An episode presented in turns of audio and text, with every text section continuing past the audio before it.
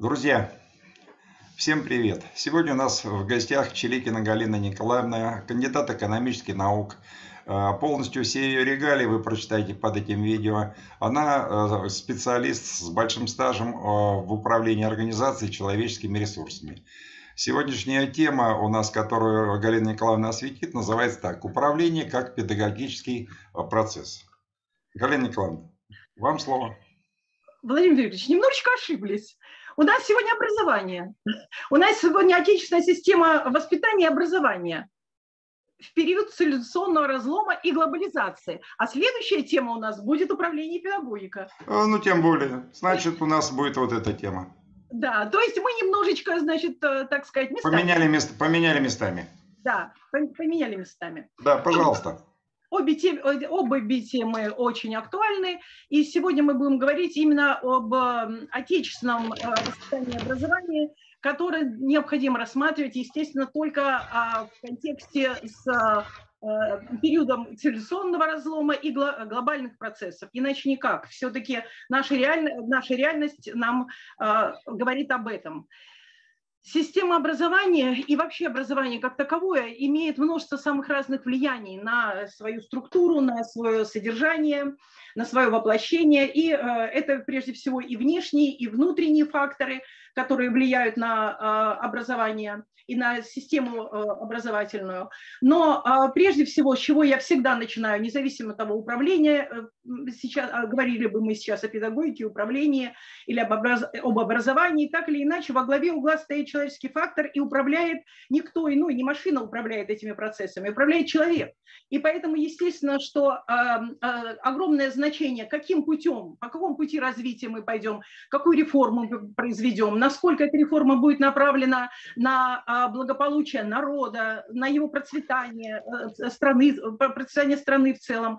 Это все зависит от человеческого фактора в управлении как государством, так и конкретной системой, в том числе системой образования. И вот э, буквально я хотела бы начать со слов очень известного академика, нынешнего э, академика Дмитрия Львова, который, к сожалению, уже давно ушел от нас, но слова его и по сей день живы и актуальны вот дословно, главные причины провала в экономике и социальной сфере следует искать прежде всего в профессиональной неподготовленности и отсутствии необходимых морально-нравственных качеств у тех, кому было доверено осуществлять реформы.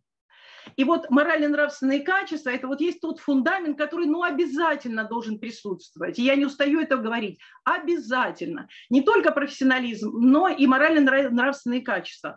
Потому что сейчас, а, на сегодняшний день, мы будем, когда говорить о цивилизационных разломах и о глобалистике, глобалисты а, пытаются Россию втянуть в некие такие процессы, которые могут лишить ее суверенитета, которые могут а, превратить страну из независимой в очень зависимую, особенно э, в области, так сказать, э, высоких технологий и цифровизации. Поэтому ко всем этим процессам надо относиться и к реформам очень серьезно. А пытаются это все сделать через образование, никак иначе. Но прежде чем вот разбирать эти глобальные процессы и внешнее влияние, и внутреннее влияние, я хотела бы начать непосредственно с самого управленческого, э, с самого человеческого фактора. И именно поскольку слушатели у нас есть родители, есть уже взрослые люди, студенты, которые пытаются определиться в этой жизни, мне хотелось бы, может быть, для них конкретно какие-то э, сделать пожелания, какие-то дать советы, чтобы независимо от того, в какой они системе будут жить, в какой стране они будут жить, они должны в любом случае как-то собрать себя, они должны сами, сами пытаться сформировать свою личность. А если это родители, то они тоже независимо от какой-либо системы, потому что очень многие теряются и не понимают экономических и политических процессов. Но перед ними стоит задача воспитать своего ребенка. Они хотят его определить, найти ему профессию, профессиональную какую-то сферу. И вот здесь я хотела бы начать именно а, с одного человека, конкретного человечка с конкретной личности, а дальше уже перейти на э, такие глобальные процессы. Итак, изначально мы все рождаемся неравными и генетически, и социально, кто в благополучной, обеспеченной семье, кто в неблагополучной. Но государственная задача – защищать интересы всех своих граждан, обеспечить равные возможности путем системы воспитания и образования. Конечно, у каждого человека своя траектория и график движения. Кто-то стремительно развивается, но впоследствии может отстать, а кто-то, наоборот, медленнее, но впоследствии может наверстать упущенное и даже превзойти ожидания. Я это говорю особенно тем родителям, которые иногда переживают, боятся, что э, одноклассники э, перегоняют, что ребенок отстает иногда, даже ребенок, который усидчивый, который э, ответственный, и все равно, да, то есть это надо уже разбираться в особенностях его психики, в особенности его генетики, но это не должен быть приговор, потому что очень э, а, статистика большая именно а, а, в этой части, когда, казалось бы, отличники, особенно это касается женщин, долгое время э, проведя дома, воспитывая своих детей, потом, потом уже дальше не получают какого-то такого серьезного развития.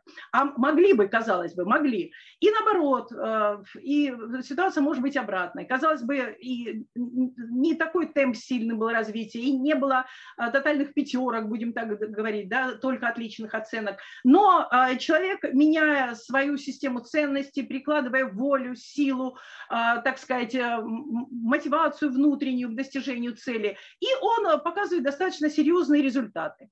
Поэтому это имеет значение, и, э, естественно, имеет значение пример родителей в семье, это обязательный фактор, а, не только пример родителей, но и, и их внутренняя культура, культура самой семьи, ценности самой семьи.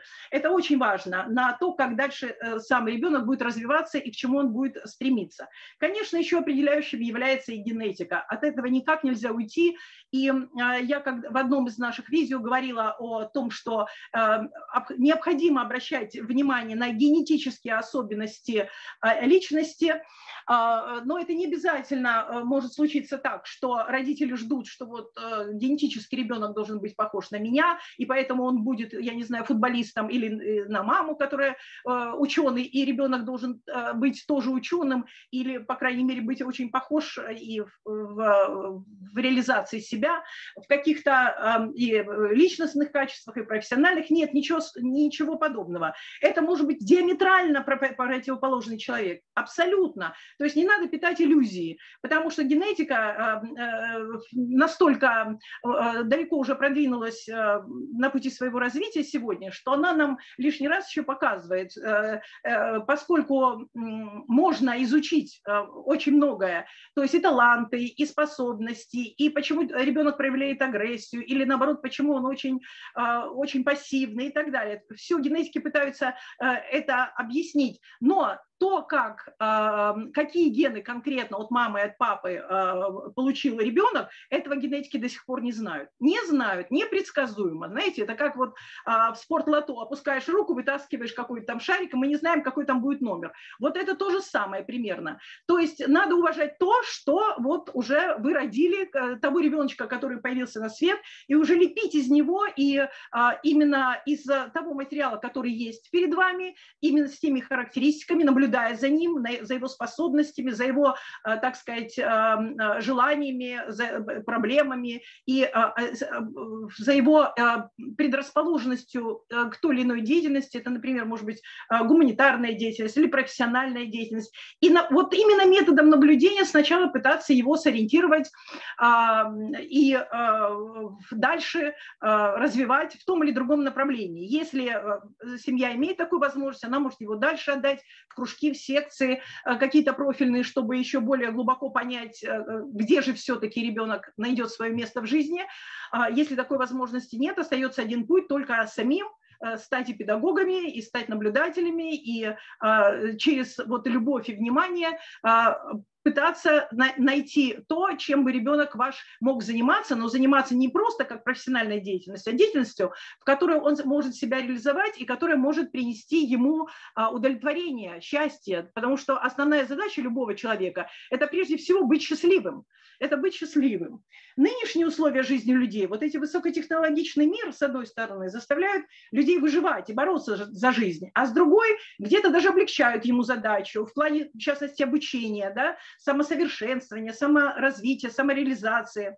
И было бы желание умение фильтровать весь тот вот вал информации, который обрушивается еще на неокрепшие умы и чувства подрастающего поколения. Вот именно для этого а, и а, родители, и естественная школа, ну я пока говорю вот так сказать об а, первичной ячейке общества, о семье, о родителях, и, собственно, более старшие ребята, они уже в состоянии посмотреть, что, какая информация ему мешает, а какую информацию, какая ему информация необходима для того, чтобы э, развить свой интеллект, для того, чтобы э, приобрести, может быть, какие-то навыки, для того, чтобы получить образование, потому что интернет – это как, то же самое, как две стороны э, медали. Да?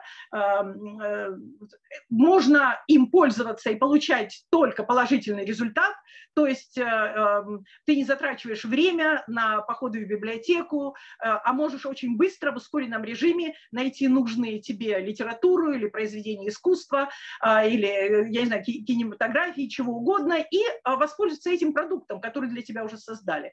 Поэтому в этом смысле я вижу благо. Но то, что там очень много а, мусора, которое, я еще раз говорю, на неокрепшие умы да, а, и, а, детей, а, естественно, ложатся, вот тут уже задача родителей как-то это фильтровать и не допускать вообще а, излишней информации и излишнее пользование, может быть, даже гаджетами а, именно, а, именно ребенком.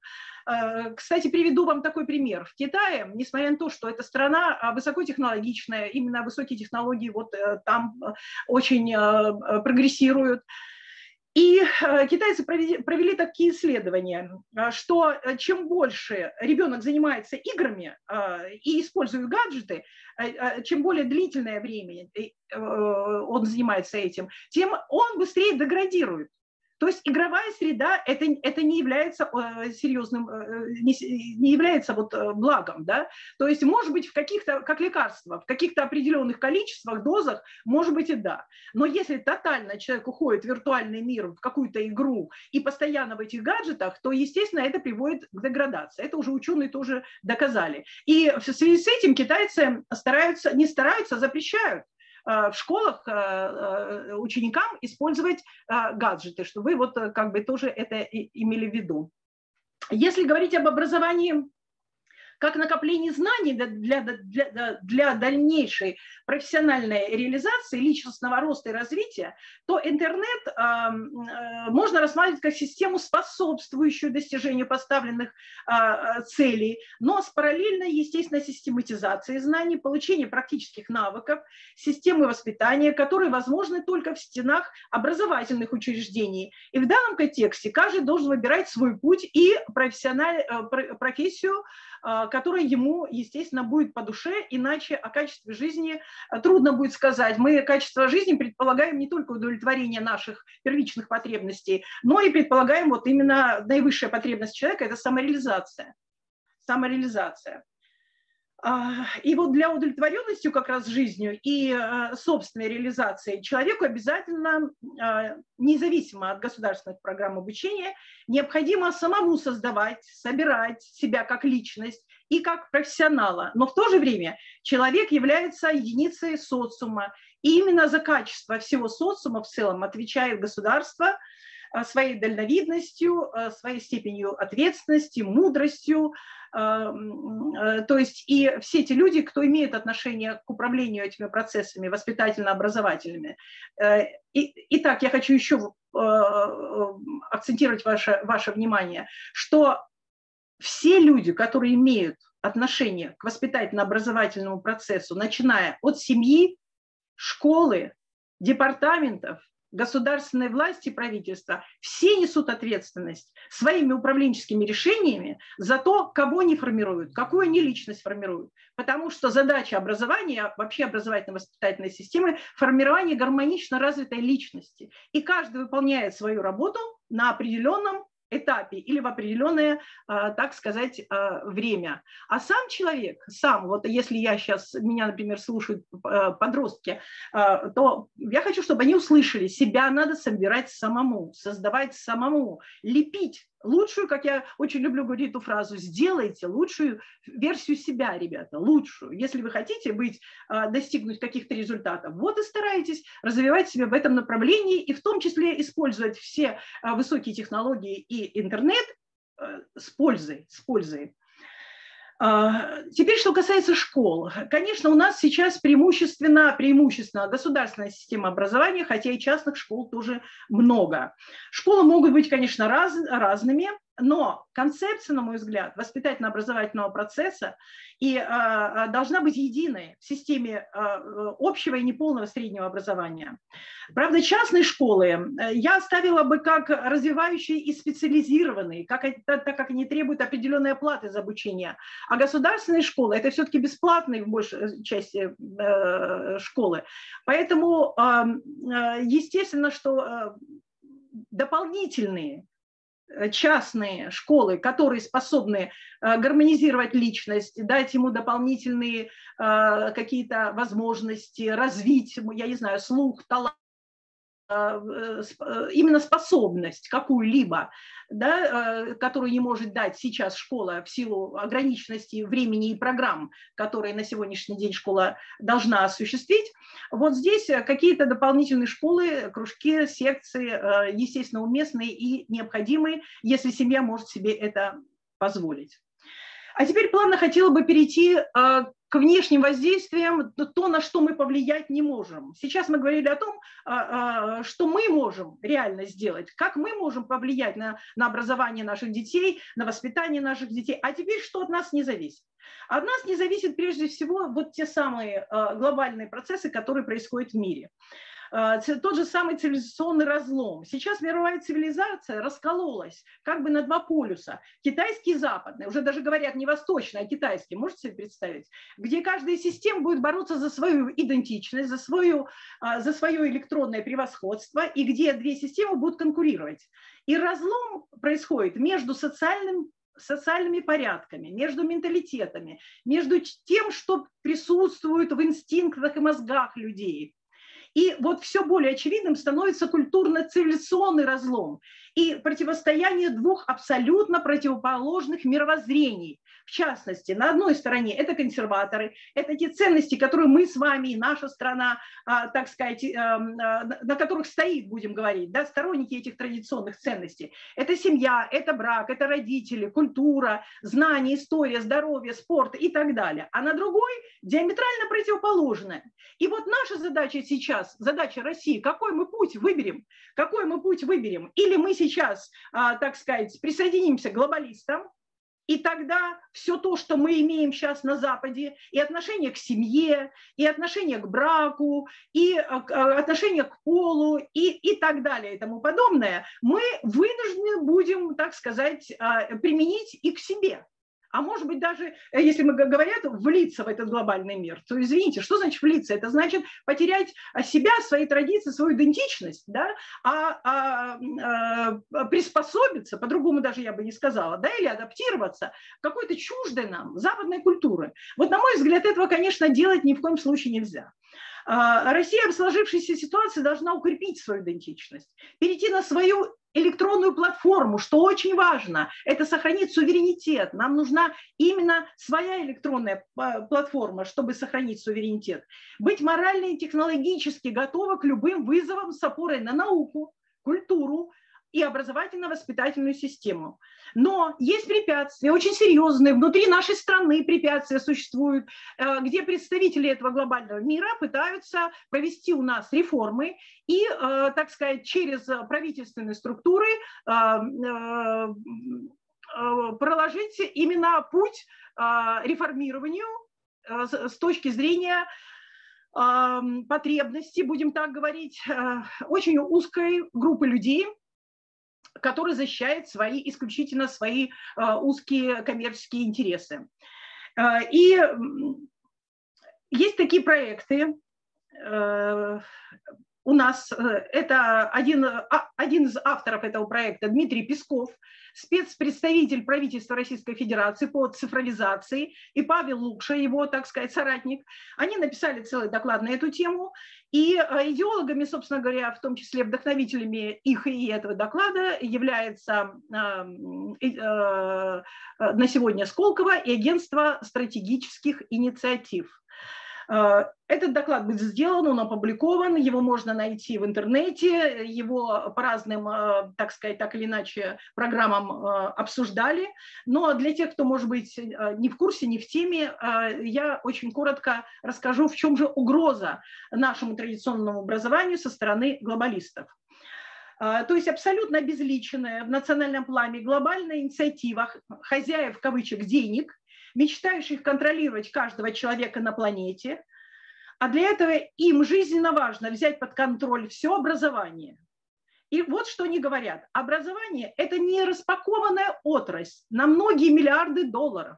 И первый, кто в нее войдет, получает шанс захватить огромный рынок. То есть вы можете себе представить, о чем идет речь. Не, не о каком-то гармоничном развитии, не о качестве жизни людей, а о том, что это огромное образование, огромный рынок. Его надо взять, его надо, так сказать, использовать и внедрить какие-то технологии, которые, как им кажется, на сегодняшний день в высокотехнологичном мире и в том представлении о будущем вообще цивилизации будут наиболее благоприятными. В связи с этим Дмитрий Песков, вот и конкретно из его доклада, э, который представил реформу образования России, на секундочку, с 2025 э, года по 2035 год, вот что он говорит, что будет эм, э, так называемые появятся отмирающие форматы. Вот какие форматы в области образования он считает отмирающими? Во-первых, учитель. То есть живой учитель не нужен учитель как репродуктор. Не нужен, он отмирающий. Оценки по итогам семестровых четвертей тоже отмирающие. Дипломы по окончанию учебного заведения тоже отмирающие. А еще э, э, Греф говорил на одном из сочинских, э, значит, тоже форумов о том, когда ему задали вопрос о том, что нам, нам же надо, э, наоборот, качество образования повышать, чтобы было больше образованных людей, и он сказал, да вы что, зачем нам образованные люди? Образованными манипулировать и управлять невозможно. Зачем нам нужны образованные люди? То есть вы понимаете, вот задумайтесь. Я это сейчас вам говорю для того, чтобы вы задумались, что а, настолько, насколько серьезные пытаются нам а, и для чего, собственно говоря, с какой целью а, внедрять а, технологии, которые а, качество жизни нашу ну никак не поднимут и, а, скорее всего, ограничат даже а, какие, какие-то наши законные права, что конечно, ни в коем случае э, недопустимо. Каждый должен об этом думать. Дальше, что еще отмирающим является? Отмирающим является общеобразовательная школа, исследовательские институты, университеты, а также вообще тексты книг, то есть можно их и не печатать, и статьи. Все должно перейти в цифру, все должно перейти в цифру. То есть э, это фактически угроза, угроза традиционному образованию, и э, что они собираются ввести? Вот послушайте на секундочку. А что вместо? Это вводится. Вместо учителя виртуальные тьютеры, репетиторы, наставники. А, убираются вертикальные структуры, которые, собственно, как-то дисциплинировали что-либо да, и э, э, координировали, а только горизонтальные обучающие сети. В образовании должна быть игровая среда, дополняющая реальность.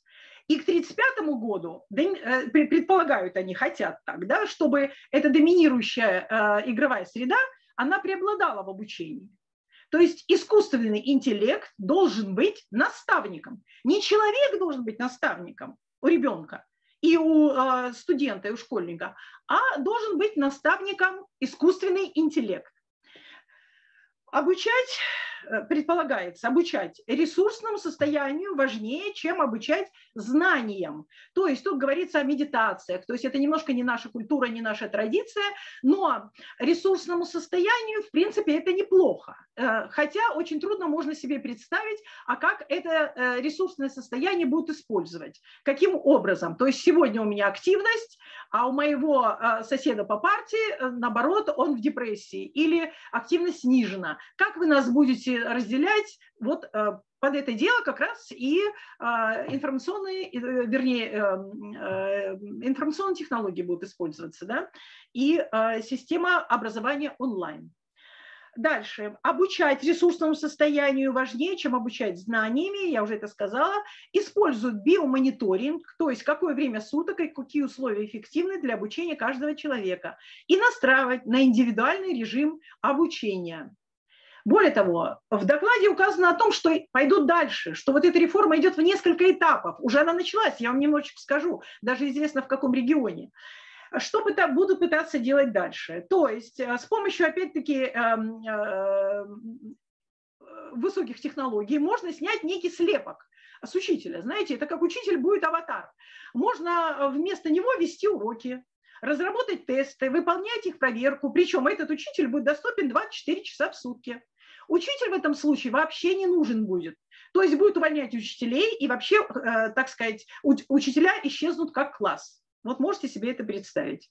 Дальше. Поэтапно будет вводиться гибридное обучение, перевод на автоматизированное обучение под руководством искусственного интеллекта как наставника. И какая же здесь роль ученика? А это будет тоже гибридная, лич, э, гибридная личность. Это э, э, гибридная личность, ее называют экзокортекс. Это то есть внешняя система обработки информации. То есть а, это искусственные компоненты психики, которые встраиваются а, в человека. И от этого искусственного компонента в котором могут загрузиться разные знания, навыки и так далее, умения. Из этой искусственной части они очень легко могут быть доступны естественной части. Вот таким образом. То есть это все реально, как бы а, это не фантастика, это не а, футурологи нам говорят, это из доклада. Это из доклада лиц, которые я вот выше только что вам озвучила. Дальше, следующее. Появится интерфейс, то есть человек-машина, киберг фактически. Интерфейсы могут быть построены на нанороботах, в которых инъекционно впрыскивается в кровь и сами э, размещаются в нейроны головного мозга. Появится система социального рейтинга, перехода к экономике заслуг. Можете себе представить? Экономика заслуг. Вот у нас была экономика знаний, теперь экономика заслуг. Как универсальной системе оценки достижений каждого индивида. То есть рейтинг заслуг как универсальная система оценки достижений каждого индивида. И от этой э, рейтинговой оценки будет зависеть, куда вас возьмут на работу или не возьмут. От этого будет очень много зависеть ваше трудоустройство. Дальше. Игра должна покрыть вообще всю жизнь человека, учитывая, что появится очень много лишних людей, и высокие технологии не обеспечат им рабочие э, места никаким образом, тогда необходимо, надо будет как-то людей устранять. Вот одно из, так сказать, возможного устранения – это виртуальный мир, потому что это тоже зависимость, это как э, алкоголь, как наркотики. Э, виртуальные игры, они затягивают, засасывают человека. Он уходит в мир иллюзий и игр. С учетом оценок от разных людей будет формироваться профиль компетенций. Через этот профиль связывается вся активность человека и образование, что позволит дать оценку каждой личности. И благодаря этим системам транснациональные корпорации, которые у нас называются ТНК, могут найти талант, который нужен, использовать по назначению, по своим, допустим, в какой-то проект нужен один талант человека, э, в другой другой э, талант и так далее. То есть вот эти исследования, вот выявление таких способностей талантов будут использоваться конкретно, я не зря назвала, транснациональными э, компаниями, потому что предполагается, что именно они-то и будут править миром, устрояя а, государства как таковые. Это, конечно, угроза. То есть фактически это происходит так называемое узаконенное рабство, но на взаимовыгодных рыночных условиях. Что ужасно, я уже тоже об этом говорила на одном из наших видео, только я говорила а, это со слов Тофлера, футуролога, социолога, о том, что э, он характеризовал, что будет с нашим будущим и что будет э, с семьей. И вот здесь в докладе тоже говорится о том, что традиционная семья будет меняться. Причем она не нужна. И э, функции семьи будут прекрасно замещаться, так сказать, аутсорсинговой компании. То есть, пожалуйста, любые функции, бытовые, а, функции воспитания, функции образования, сексуальные, какие угодно. То есть, вот, пожалуйста, обращайтесь в эти компании, и а, ваши все потребности будут удовлетворены. И зачем вам тогда, собственно говоря, партнер? То есть из человека э, хотят э, сделать нечто, ну, я не знаю, биоробота, наверное. Скорее всего, именно, именно так. Другого пока слова подобрать не могу. И э, что происходит? Этот доклад нам говорит о том, что Россию пытаются встроить в этот глобальный процесс, направленный на уничтожение государственности и всех государственных форм. И э, таким образом Дмитрий Песков представляет эволюцию человечества. А в одном из видео я говорила о том, а что вот э, Николай Константинович Рерих, известная личность, да, он говорил о другой эволюции, что человечество а, пришло на планету Земля совершенно для другой эволюции, что мы в процессе своего развития от темного животного сознания должны прийти к светлому сознанию, к, э, к сознанию и с сердцем, полным любовью, вселенской любовью. Это к Бога человеку, седьмой расы. Вот, э, конечно, это идеальный вариант, но нам предлагается совершенно иное – то есть нам не, а, так сказать, эволюция а, души и духовности человека предлагается, да, а нам предлагается некая, а, так сказать, гибридная конструкция человека с механикой. То есть вот действительно биороботы. И куда будут деваться чувства, куда будут деваться коммуникации, как мы сможем без них жить, как, когда, то есть, но если человека погрузить в этот вирту, виртуальный мир, то он сможет когда он не знает другой жизни другого пути. Это знаем мы с вами, потому что мы только недавно в них окунулись, и мы знаем, сколько времени уделять этому. А молодые люди, которые еще, а, так сказать, эм, э, не знают других способов коммуникации, как только вот эти игры и виртуальная реальность, как, что с ними будет происходить? Вот это большой вопрос. Поэтому, естественно, весь этот доклад э, Пескова, он требует и все эти реформы, будьте очень внимательны, очень настороженные и проявляйте активность. Эти все реформы надо обсуждать, их не, нельзя так вот э, голословно внедрять э, по желанию или представлению одного или двух человек.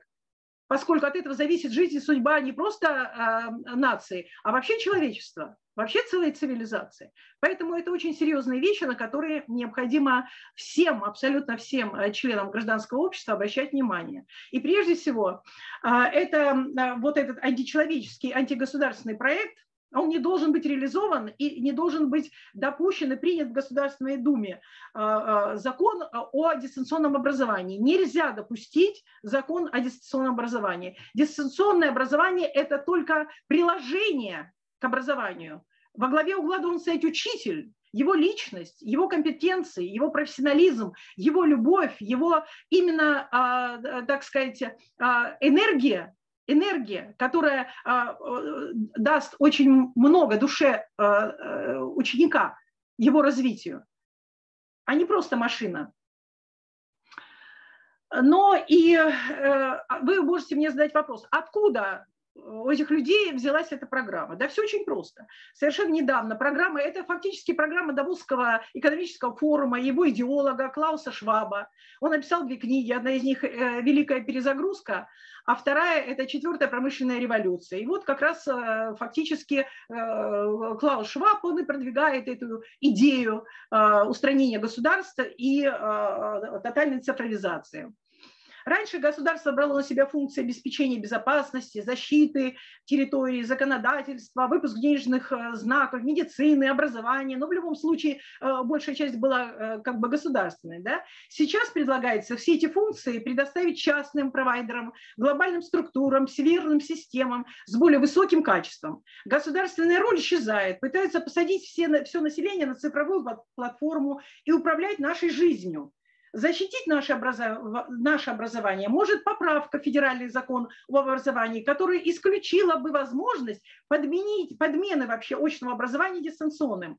Вот это тоже очень важный шаг. Э, но и активность гражданского общества. То есть вот мы выходим иногда совершенно не на те демонстрации, которые нужны и на, не, не на те, так сказать, э, э, и не, не там мы протестуем, где надо. А вот здесь реальная, реальная возможность, и я не призываю к протестам, но я призываю к активному обсуждению и высказыванию своей точки зрения по поводу вот таких реформ и таких, э, так сказать, нововведений. Вот. И э, чтобы э, э, еще вам сказать о, рассказать о том, об этом эксперименте, который уже начал проводиться у нас в России, в частности в Перми, есть такие классы, отдельные цифровые классы, где дети вместо учебника уже, да, ему предлагается планшет для обучения, вводят контроль биометрических данных детей, проводят в ряде школ психодиагностич... Психодиагностику детей и выявляют гены интеллекта, творчества и агрессии. Ну, например, могут выявлять любые другие способности и так далее. Это я уже тоже об этом говорила. Я даже говорила, и э, не просто говорила, а даже рекомендовала психодиагностику Ануашвили, потому что она э, не только помогает выявить способности детей, да, но она может подкорректировать в лучшую сторону. То есть, чтобы наибольшие, э, э, устранить какие-то проблемы, а наибо, на, на чтобы ребенок получил какие-то преимущества от э, своей предрасположенности, а, от своего уже от априори данного им Богом таланта да, или способностей. Но так вот вам, пожалуйста, это опять-таки две стороны медали. В чьих руках эти технологии окажутся? Не сами технологии по себе плохи. Технологии не... Вот за, запомните, пожалуйста, мне кто-то написал, значит, что вы вот генетику продвигаете, генная инженерия, так это же вообще будут гиперги и так далее. Ну, все правильно. Не сама генетика сама по себе плоха. Это хорошо, что у нас есть исследования. И атом сам по себе неплохо, у нас есть атомная энергия, да, а может быть и атомный взрыв. Это все, э, как говорится, в какие руки? Это человеческий фактор. Это какие цели, кто у власти, кто в управлении, какая система ценностей у этих людей, какой нравственный стержень, почему я об этом говорю? Если у человека есть честь, совесть, достоинство, он отвечает за страну, и он имеет, несет эту социальную ответственность как обязательство, э, тогда, естественно, он будет и управленческие решения принимать э, с точки зрения э, нравственности и высоких принципов, и, и на основе 10 правил Моисея, да, а если этого нет в человеке, что он будет принимать?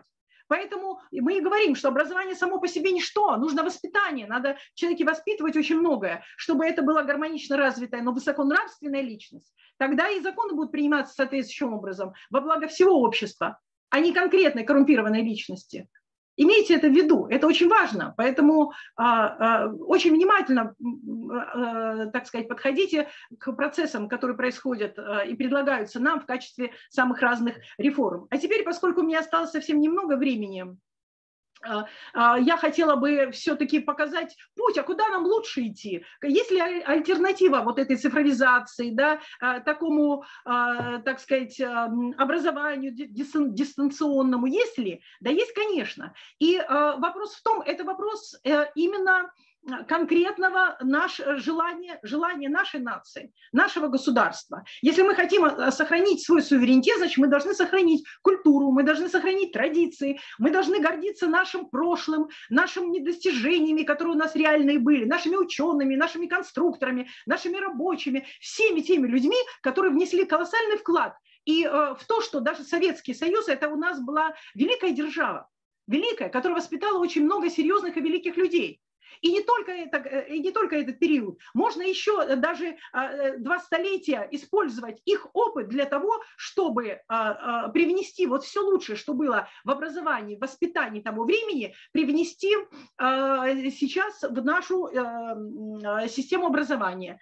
И чтобы подробно нет уже времени мне рассказывать об этих системах, но я хотя бы перечислю. Вот смотрите, у нас школа Майя, Карла Майя, да, они я как раз, может быть, и подробнее, э, на ней я как раз и подробнее остановлюсь. Вот это пример формирования а, гармонично развитой личности, которая реально может внести серьезный вклад э, в развитие нашего общества и нашей цивилизации. Это спецшколы, школы ВВС, школы э, профессиональные, это профессиональное училище, это школы благородных девиц. Масса было разных школ, где а, а, основой являлось именно воспитание подрастающего поколения, не только образование, но воспитание, естественно, с учетом потребностей того времени. Но а, вот цель-то основная была формирование гармонично развитой и нравственной личности.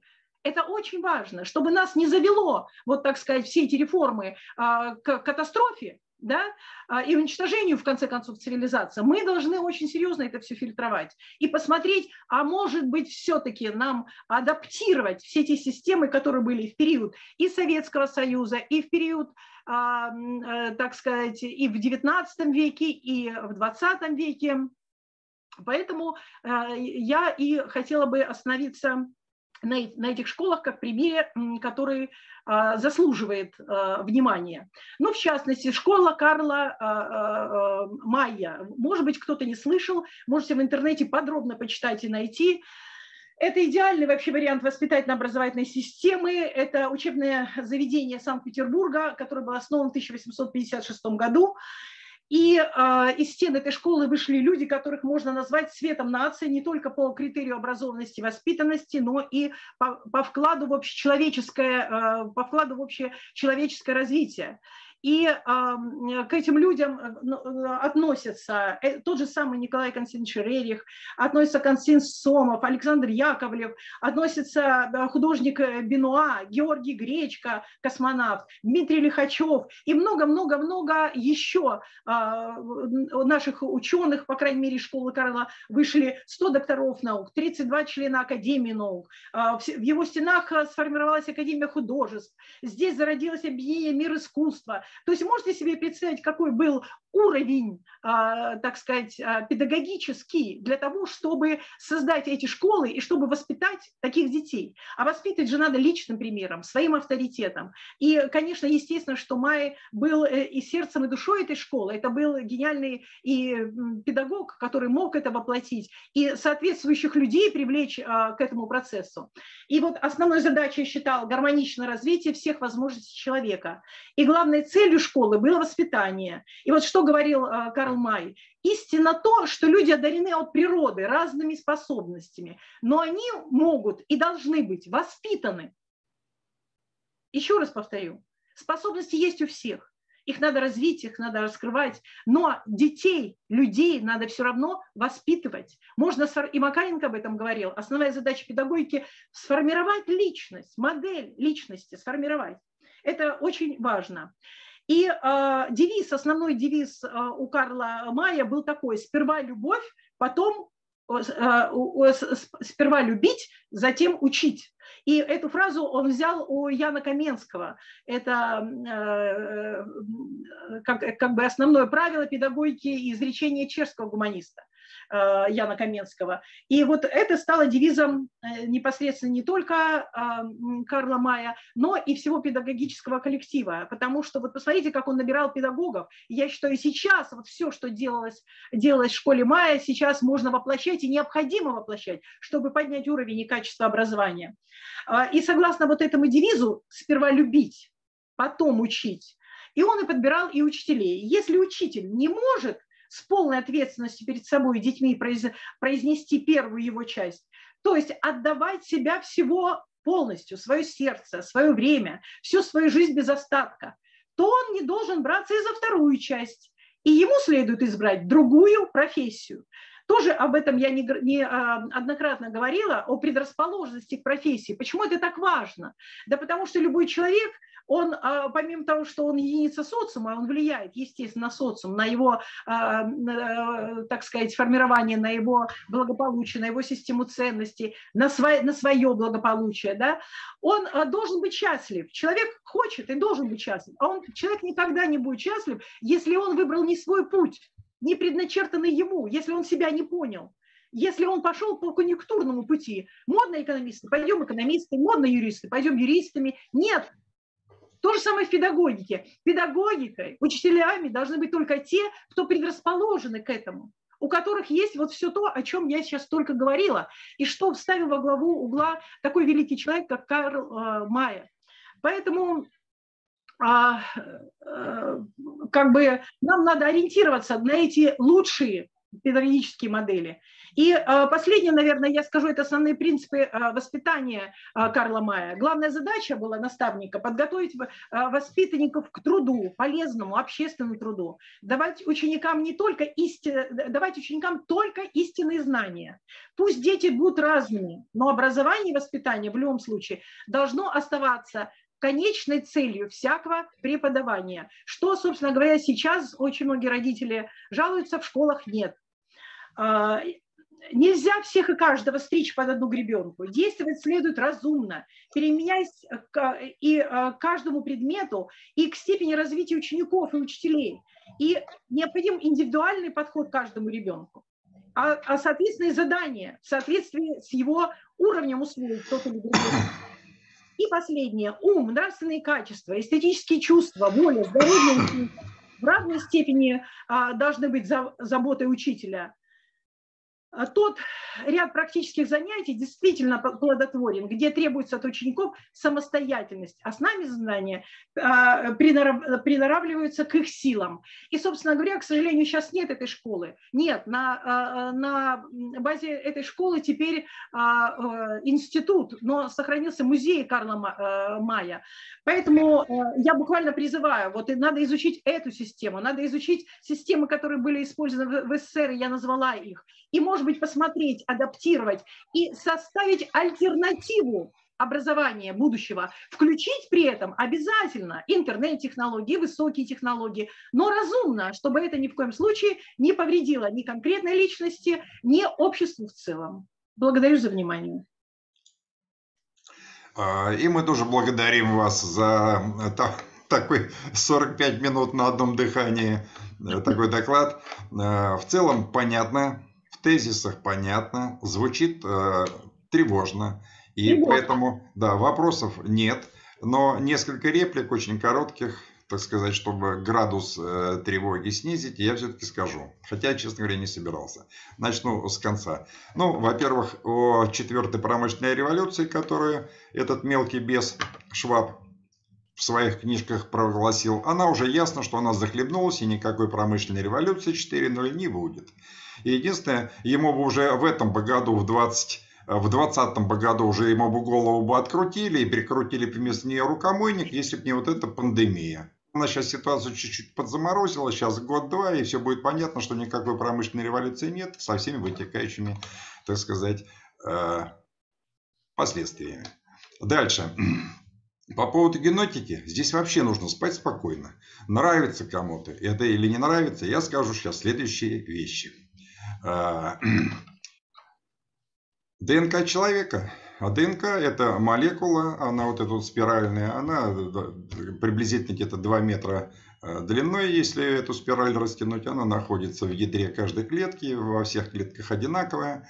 А, ее емкость всего лишь, внимание, 3 мегабайта. Вот у меня в руках флешка, вот у меня флешка, 16 гигабайт а емкость ядерной э, ДНК 3 мегабайта, а митохондриальной 15 килобайт. То есть записать ничего на такой объем невозможно. И собака парилась совсем в другом месте. И вот эта западная генетика, о которой мы постоянно слышим, они нашли ген 1, ген 2, ген 3, ген... Ничего они не нашли, никаких генов нет. И а, они уже сами, этот журналистский термин, они уже сами его не э, применяют. И больше еще скажу. ДНК человека на 98% совпадает, нравится нам это или нет, с ДНК дождевого червя. Поэтому спим спокойно, генетики, генетиков не слушаем и не боимся, всех этих э, мелких и крупных бесов э, Запада тоже не слушаем, все будет хорошо, под дудку транснациональных компаний мы э, плясать не будем, никогда Россия не плясала ни под чью какую-то внешнюю дудку, своих тут этих музыкантов полстраны. Да. Еще раз, Галина Николаевна, большое вам спасибо. Благодарим. Э, смотрите, ну, подписывайтесь. Да, спасибо. До свидания.